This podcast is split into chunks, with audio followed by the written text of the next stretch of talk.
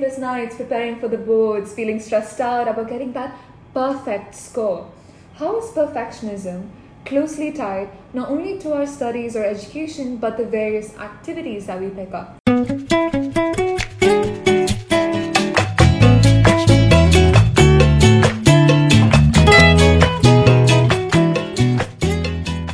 Many of us live in a state of constant longing, unsatisfied with what we have, striving to achieve an unattainable level of perfectionism. In this world of illusions, is it impossible to lead a raw and imperfect life? Or are we constantly stuck in a cycle of high expectations and unrealistic standards? You've tuned into the Health and Mind Club podcast. I'm your host, Lashal Zacharias. In Japanese, there's a term for the appreciation of the imperfections of life. Wabi Sabi is a state of mindfulness, living in the now and finding satisfaction in our lives. Joining me today to discuss the ideology of Wabi Sabi in the 21st century, we have Shruti Prasad and Alice Joseph. Hey guys! Hi. Okay, thank you so much for tuning into this episode. So, I'm pretty sure everyone's acquainted with aesthetics. Social media apps like TikTok and Instagram, they've introduced notions of embodying aesthetics to keeping up with the latest beauty trends. From the clean girl aesthetic to grunge, academia, the infamous VSCO uh, aesthetic, indie, Y2K, there are plenty, plenty to name. How do you think these trends have influenced people's perceptions of life? And do you think it instills a mentality of having to live according to a specific expectation? Um, certainly, actually, because we all spend a considerable amount of time scrolling through social media, isn't it? Yeah. Um, so that makes us feel as though that is the way of life, that is how we are supposed to be, and we try often extreme methods to mold ourselves into what we perceive to be the perfect ideal uh, type of person. Absolutely true. And then in that process, we forget the little joys of life because hmm. sometimes those small, supposedly quote unquote flaws are what make hmm. your life beautiful and make your life real. And seeing these productivity videos Oh, on God. YouTube or anywhere, it makes it seem like they have a perfect life, but we hmm. don't realize those videos are edited. You have a lot of manufacturing going on before they are published on the internet. And we think that's their reality. Absolutely. It's all behind a screen. We do not know what goes on behind. It exactly. Yeah, I like that point that you brought up, forgetting the little joys of life and not embracing embracing the natural flaws of life. And that also what Alice said before about having to live a certain way, that expectation and then failing to live according to that, it sets really unattainable standards and I don't think they are ideals that anybody should live by. Mm-hmm. So, what would you say to anybody who's like suffering or finds it difficult to fit in just because they're not able to keep through or follow through these trends?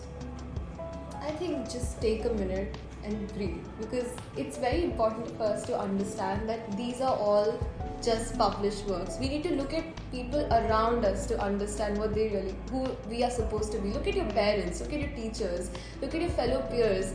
From them, you can truly understand how life works rather than looking on a screen and actually Right, right, understanding. absolutely. Also, it is important to note that their success may not be ours and our failure is not theirs. It varies from person to person. So we need to keep that in mind. Everyone's life is different, every person is different. We should just accept that and understand that. Mm, I really like that. Now let's talk about toxic perfectionism, specifically productivity, as Shruti mentioned earlier. So it's youth like us who get easily swayed by these toxic notions and the quote unquote norm into feeling as though we're not doing enough and pushing ourselves to the extreme.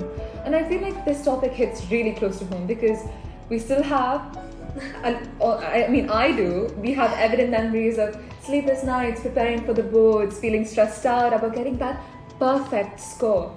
How is perfectionism closely tied not only to our studies or education but the various activities that we pick up? I think particularly we must understand we cannot blame those people, you know, for think going into the notion that oh wow I'm supposed to get a perfect score because just open a newspaper and the first headline that you see is of this topper who got 500 500 Yeah. the board exams and you're pressured to think that And beyond that, like the question you asked, education is not the only criteria we are being asked on. Now, for in many other future goals that we aspire to fulfill, mm-hmm. you need to pick up other activities as well. Now, you're under this pressure to get this perfect score, and along with that, carry out all these extracurricular mm-hmm. activities. And to excel in all of them. Exactly. To come first in all of them. Just imagine the immense pressure the youth is facing right now. Like, I mean, um, all like what you said. like, If you open the newspaper, you see like the results, like high, unattainable standards, and I think that's a social construct. Like the way society has inbuilt this impression, like oh, it is attainable. You should do it. If you don't, you're less than everybody else. exactly. We always take that one in a million to be our example, and that difference might be with a few decimal points, but we disregard the effort put in by all those other millions. And it is really pressurizing and a toxic way of life to look at. And um, let's not forget how parental pressure and familial pressure comes into play. Like you might get compared to your cousin once, and then like another family relative another day, and so it gets annoying, doesn't it? I mean, at least I did. I was compared to my cousin, and then my standard was to get higher than my cousin because And suddenly, sometimes you may not have talked to that family member for a long time. Exactly. Your results and everyone just calls you and they're like, oh my god, how much did you get from Oh this God, board yes. exam? Yes. No, they asked me where did that this mark go? Where did that Uh-huh, go? Did it go out of the window? And like, How much did you get in science?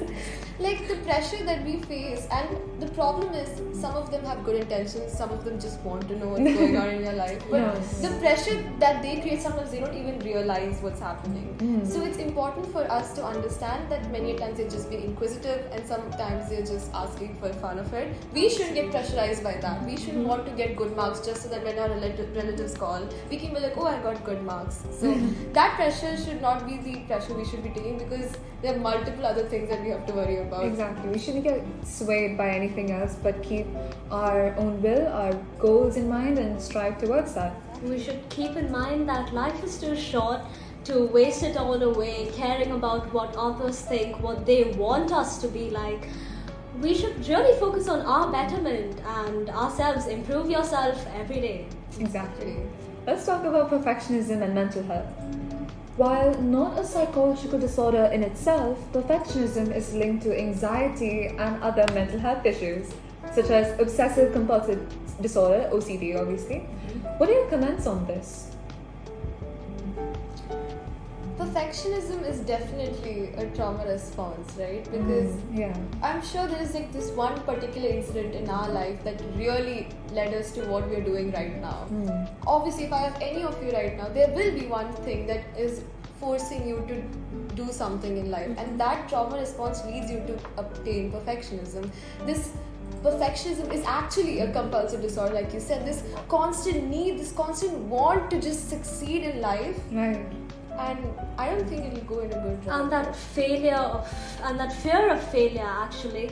We forget that failure teaches us a lot and not to term it as failure.